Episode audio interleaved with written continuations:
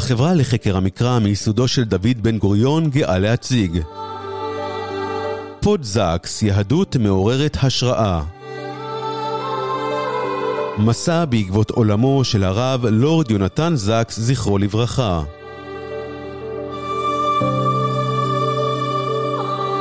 בהגשת הרב דוקטור עידו פכטר.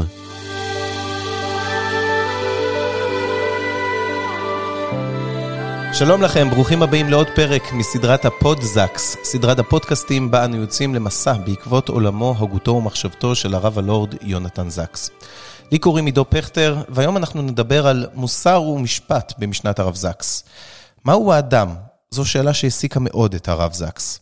בספרו השותפות הגדולה הוא מעמת בין שתי תפיסות, זו של המדע ובין זו של הדת או האמונה.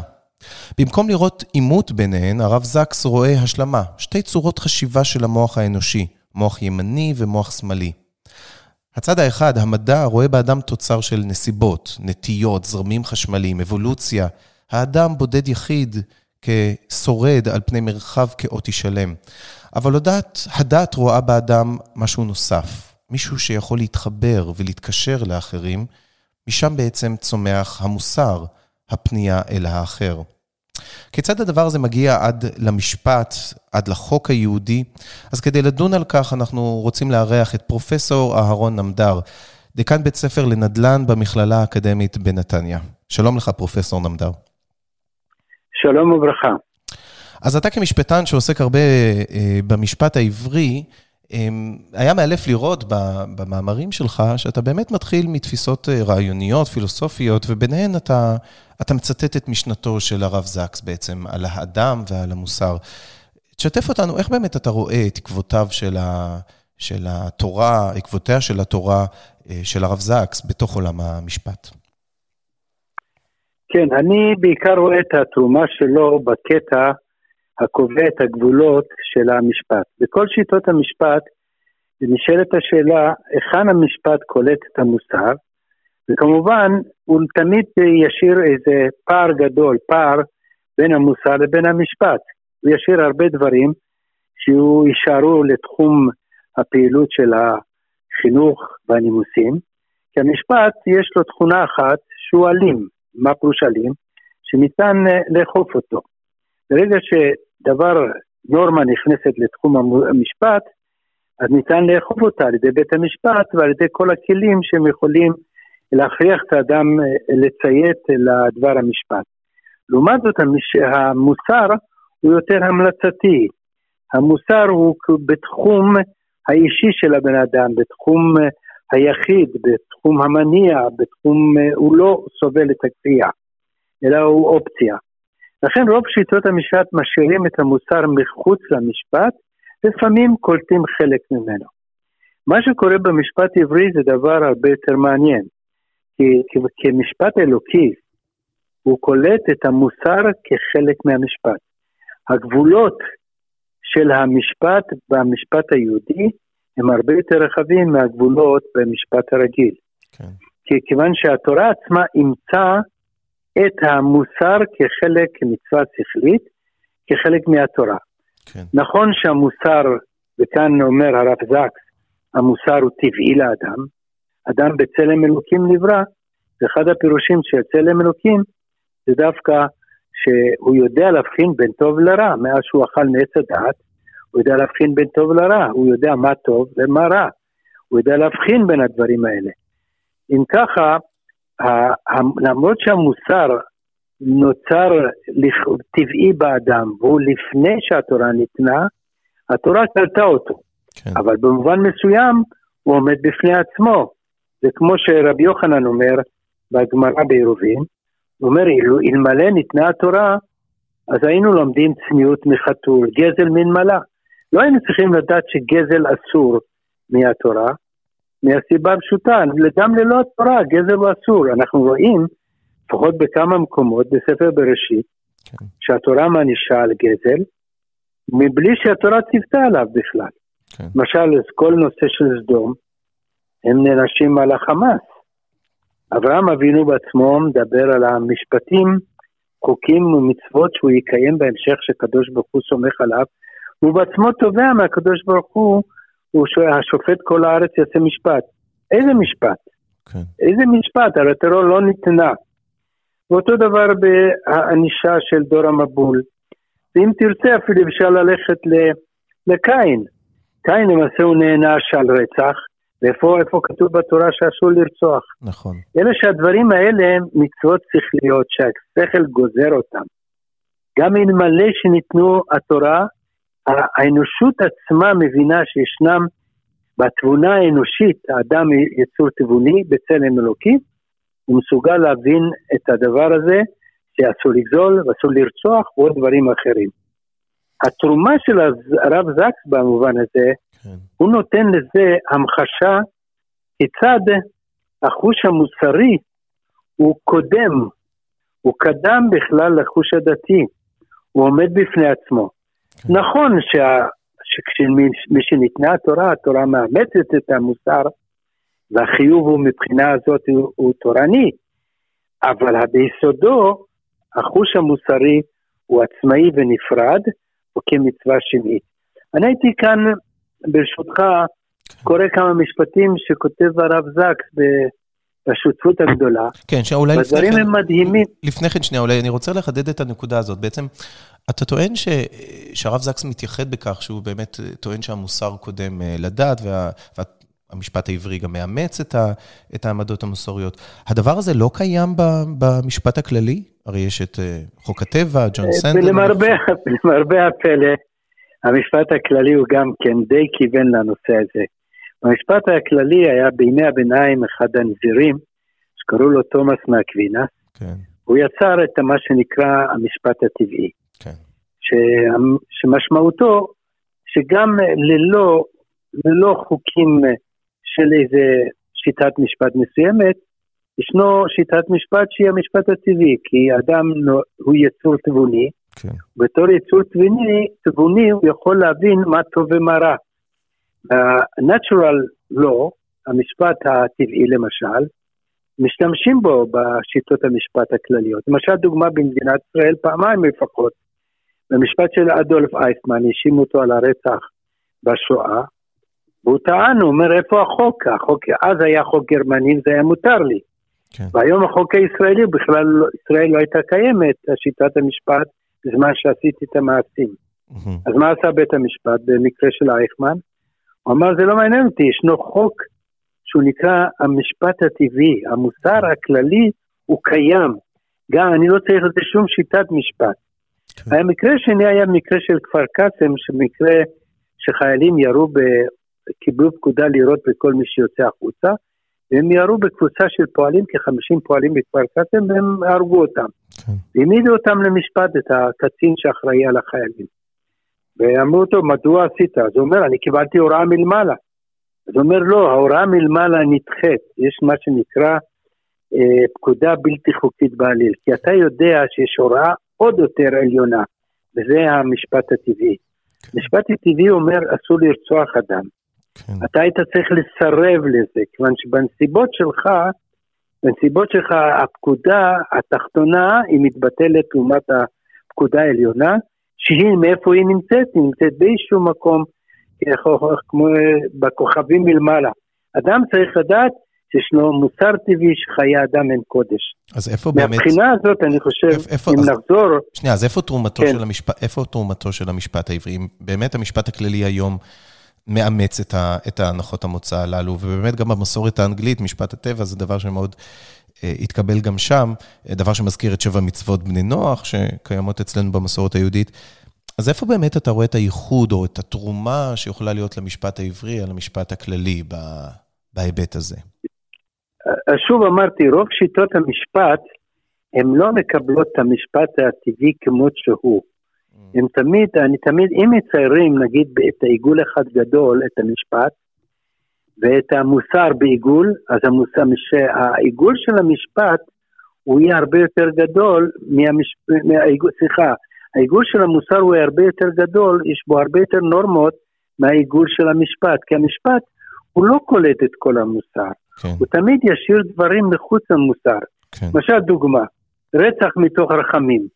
הרבה שיטות משפט, הם לא רואים בזה עבירה. או מעשה, מעשה שכרות.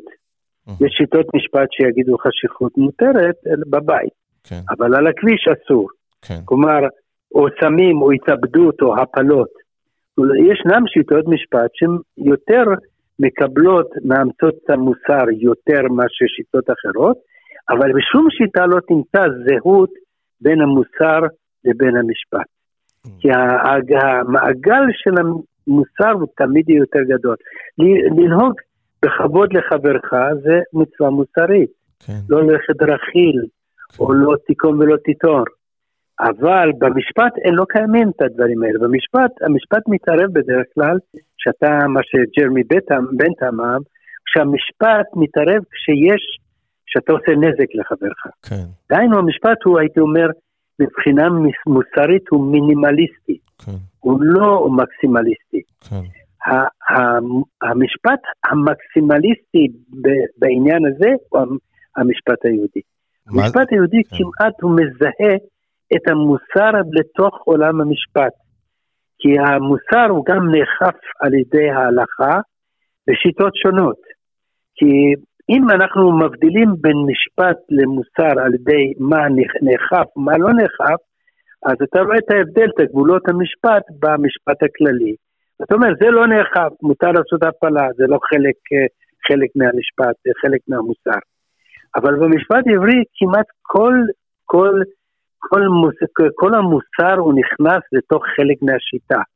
והאכיפה היא, וכאן האכיפה היא לאו דווקא אכיפה אה, גופנית על ידי סנקציות אישיות, האכיפה היא הרבה פעמים על ידי תמריצים או על ידי עונשים מן שמיא. אבל אנחנו יודעים ש... ואפשר להביא לזה כן. כמה דוגמאות. אבל במשפט העברי, אנחנו, הרי זה אנחנו מתמודדים, אתה טוען לזהות בין המוסר ובין המשפט. אנחנו יודעים שיש דברים שהיום לפחות נחשבים אה, בלתי מוסריים בעליל, בין אם זה אה, השמדה טוטאלית אה, של עמלק, או מיטות בית דין, וכן הלאה וכן הלאה. דברים שאנשים יסתכלו מבחוץ, או אתה יודע מה, אפילו ניקח סוגיה שקיימת היום, מצב עגונות בבתי דין ומעמד האישה בכלל. יש שיסתכלו על כך ויגידו, המשפט העברי הוא לא, אנחנו לא רואים בו שזהות מוחלטת למוסר, אנחנו רואים בו גם הרבה עוולות. כן, אז זה כבר, אנחנו עוברים לשאלה אחרת, מה קורה כשישנה שישנה סתירה, אה, אנחנו, אנחנו רואים את זה בעיקר אצל אברהם אבינו, לא מזמן בפרשה קראנו, שהצו המוסרי הוא נוגד את הציווי האלוקי. הקדוש ברוך הוא אומר לו, לך תשחט את בנך. וכאן יש כאן, אנחנו מכירים את התפיסה של סרן קירקגור. כן. מבחינה זאת הרב זקס הוא היה, איך אומרים, היה מסכים איתי, זה מתאים לתורתו, שיש לך אה, אה, סתירה או התנגשות בין שתי נורמות, זו שאלה מה גובר, המוסר או הצו האלוקי. בהלכה הכלל הוא שהצו האלוקי הוא יכול להיות גם לא מוסרי. אנחנו רואים את ההתנגשויות כאלה, אנחנו רואים אצל שמואל ושאול, ומוצאים אצל אברהם אבינו בעקדה. זו שאלה שהיא נפרדת, אבל באופן עקרוני, אם אנחנו לא מדברים על סתירה בין הצווים בין הצו האלוקי לצו המוסרי. ההלכה היא מוסרית, היא קולטת כמעט את כל המוסר. אני בכוונה אומר כמעט, כי אני חושב שהגבול שלה, גם לה יש גבול. והגבול שלה הוא הרבה יותר למטה, וכאן אני מגיע למה שנקרא אכיפה בידי שמיים. כן. אני יכול לתת כמה דוגמאות. בואו בוא ניקח את הדוגמה של, אה, של אה, חוזה בעל פה. חוזה בעל פה שנעשה בעל פה, כן. אז יש את העניין של אה, מי שלא מקיים למרות שהוא הבטיח. Mm-hmm. הוא עובר על מי שפרע, מי שפרע מדור המבול, הוא יפרע אדם שלא מקיים את דברו. כן. אותו דבר גם לגבי נזק עקיף, מה שנקרא גרמה. כן. במשפט העברי, גרמה אתה פטור, אם אתה לא עשית נזק ישיר אלא עקיף, פתחת את העורבה של חברך וכל הסוסים ברחו, הוא איבד אותם. כן. הנזק הזה נקרא גרם עקיף. כן. אז הדין הוא, איך אומרים, פטור בידי אדם וחייב בידי שמיים. כן. ועכשיו כאן כולם מפרשים, אם אתה לוקח את הפרשנות של המשפט הכללי, אז יגידו לך, זה מוסר, זה לא יפה, מי שפרה חייב בידי שמיים זה שייך לעולם המוסר.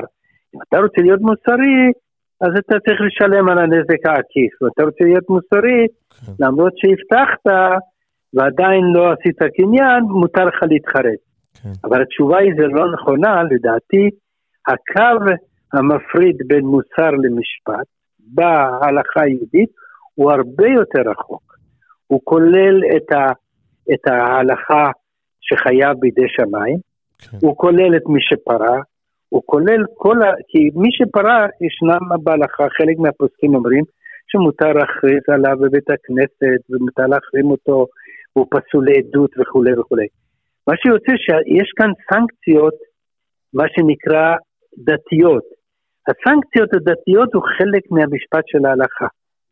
אה, אדם, הסנקציה של כרת למשל, לאכול ביום כיפור. כולם חושבים שזה דבר מוסרי, לא נכון. סנקציה של כרת לאדם דתי הוא לא פחות מהסנקציה הגופנית או הממונית שבית הדין אוכף אותו.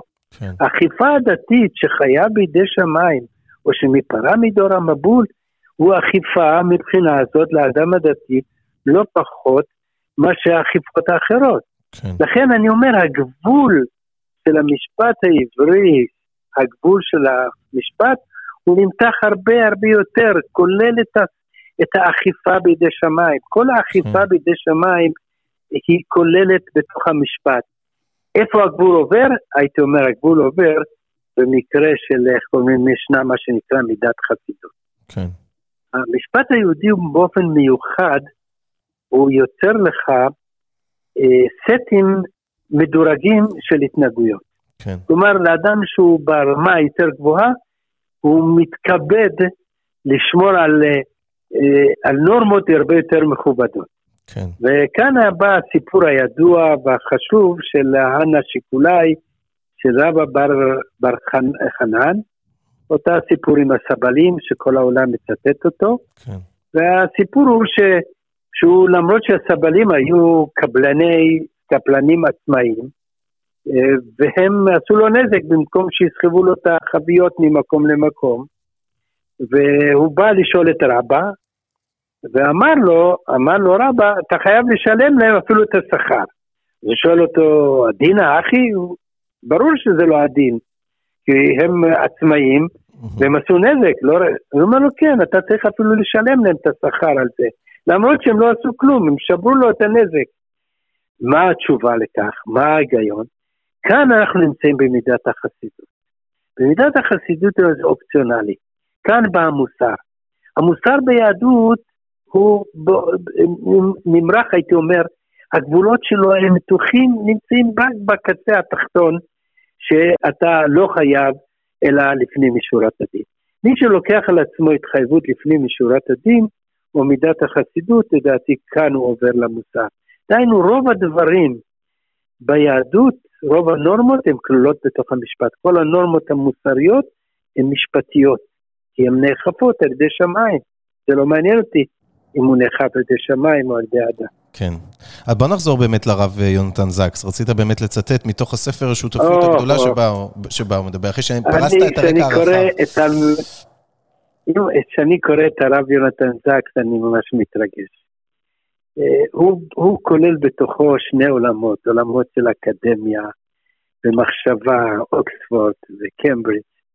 אני בעצמי גם כן בוגר דוקטורט מהרווארד, שיושבת בקמברידג' ארצות הברית.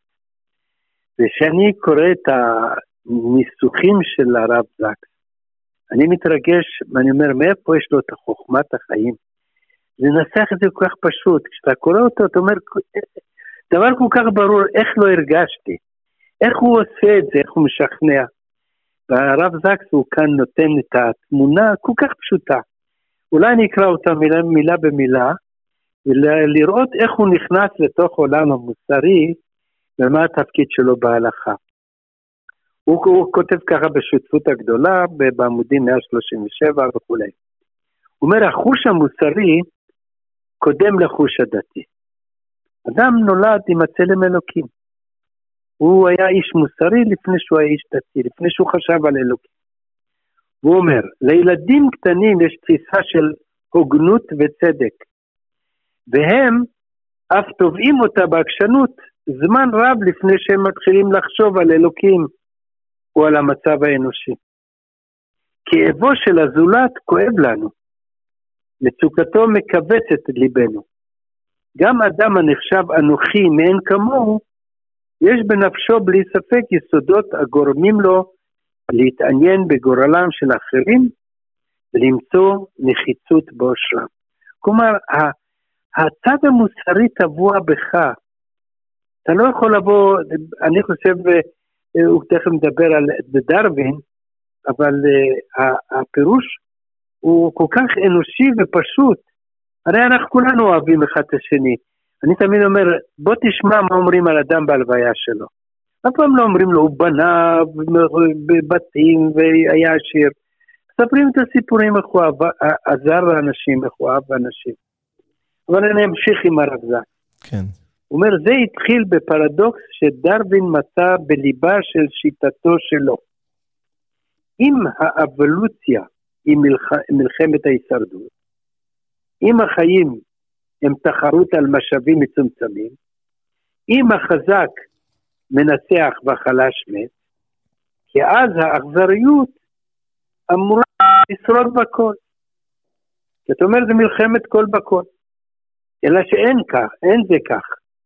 כל החברות האנושיות מוכירות את האלטרואיזם. אנשים מעריכים את אלה המקריבים למען זולתם. הדבר נראה כסותר לחלוטין את תורתו של דרווין, והוא היה ישר דיו להודות בכך. למעשה, זה לא רק דרווין, אפשר לקחת את ניטשה. נכון. גם ניטשה אומר, העולם זה שרידות, החזק הוא שורד, אין כאן כללים אה, של מוסר, להיות טוב או לא טוב. האדם העליון, משהו, משהו מכונה. כן. אותו דבר דרווין טען. בטבע יש את העניין של מלחמת הישרדות. והטוב, אין, לא הטוב שורד, החזק שורד.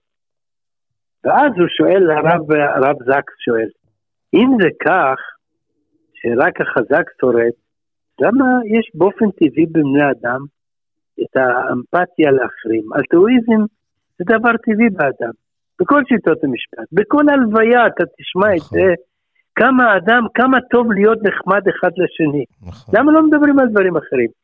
אז הוא מסיק את המסקנה במילים הכי חזקות שיכולות להיות. כי התחושה הזאת זה חלק מצלם אלוקים. צלם אלוקים זה לא רק השכל האנושי. הצלם אלוקים זה גם המוסר שאדם מקבל עליו, יודע להבחין בין טוב לרע. הוא יודע איך להתחבר אחד לשני. כן. הוא יודע לה- לאהוב את השני, לעשות טוב לשני.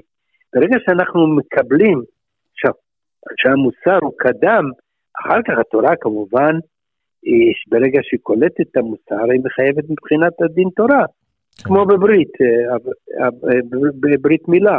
כן.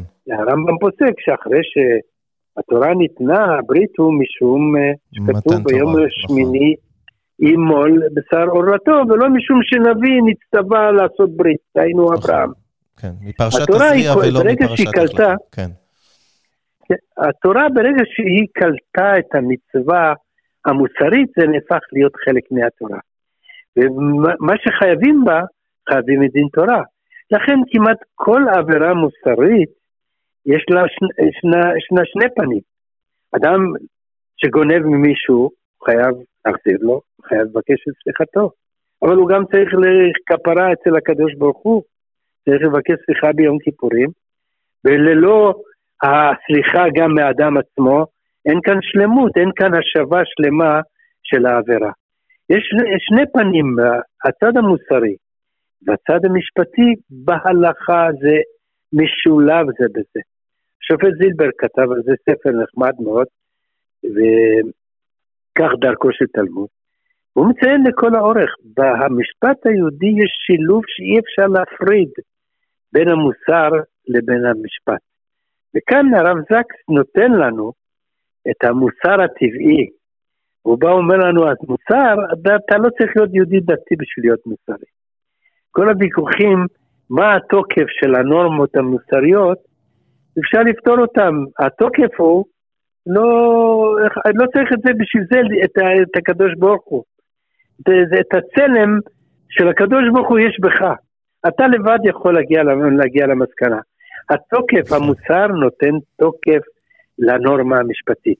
השילוב בין מוסר למשפט, נכון, נכון שיש פער ביניהם, אבל הקטנת הפער וההבנה של המוסר שהוא הקדם, הוא מהווה את היסוד, אני חושב שהתרומה של הרב זקסי הייתה מכרעת בנושא הזה.